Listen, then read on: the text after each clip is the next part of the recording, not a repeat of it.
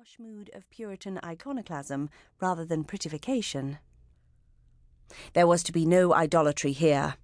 Marian and other suspect imagery had been rooted out, gouged from the wood of pew ends, and reredos chipped from stone baptismal fonts.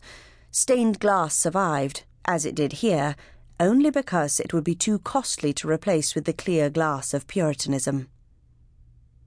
Behind the church, the main street, a winding affair, was lined mostly by houses joined to one another in the cheek by jowl democracy of a variegated terrace. Some of these were built of stone, flinted here and there in patterns, triangles, wavy lines, others of wattle and daub, painted either in cream or in that soft pink which gives to parts of Suffolk its gentle glow. There were a couple of shops and an old pub where a blackboard proclaimed the weekend's fare hot pot, fish stew, toad in the hole, the stubborn cuisine of England. That post office, said the driver. What's happened to it? The navigator had folded the map and tucked it away in the leather pocket in the side of the passenger door. He looked at his brother and he nodded. Just beyond the end of the village, said the driver. It's on the right, just before. His brother looked at him. Just before Ingoldsby's farm, remember? The other man thought. A name came back to him, dredged up from a part of his memory he didn't know he had. The Aggs, he said. Mrs. Agg.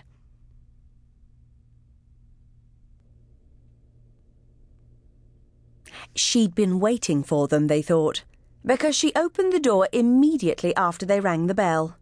She smiled and gestured for them to come in, with the warmth, the eagerness of one who gets few callers. I just remember this house, the driver said, looking about him. Not very well, but just. Because when we were boys, and he looked at his brother, when we were boys we lived here, until I was twelve, but you forget. His brother nodded in agreement. Yes. You know how things look different when you're young. They look much bigger. She laughed. Because at that age, one is looking at things from down there, looking up.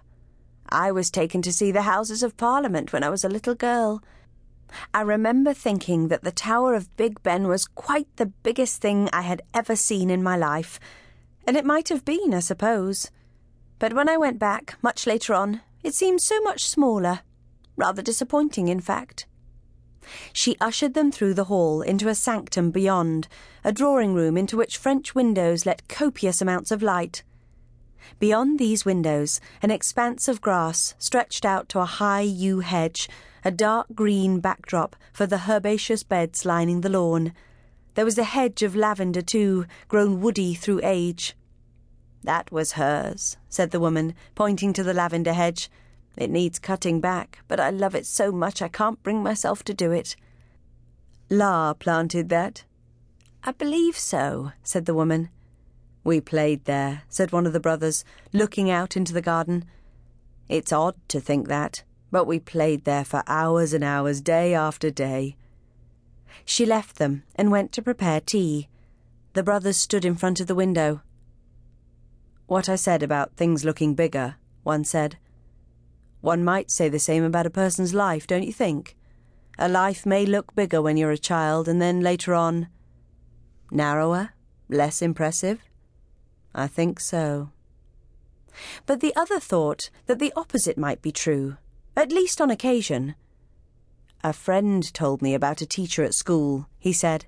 He was a very shy man timid, ineffectual, and the children mocked him. You know how quick they are to scent blood in the water. Then, later on, when he met him as an adult, he found out that this same teacher had been a well known mountaineer, and a difficult route had been named after him. And La's life? I suspect it was a very big one. A very big life led here. In this out of the way place. Yes, in this sleepy little village he paused. I suspect that our La was a real heroine. Their hostess had come back into the room, carrying a tray.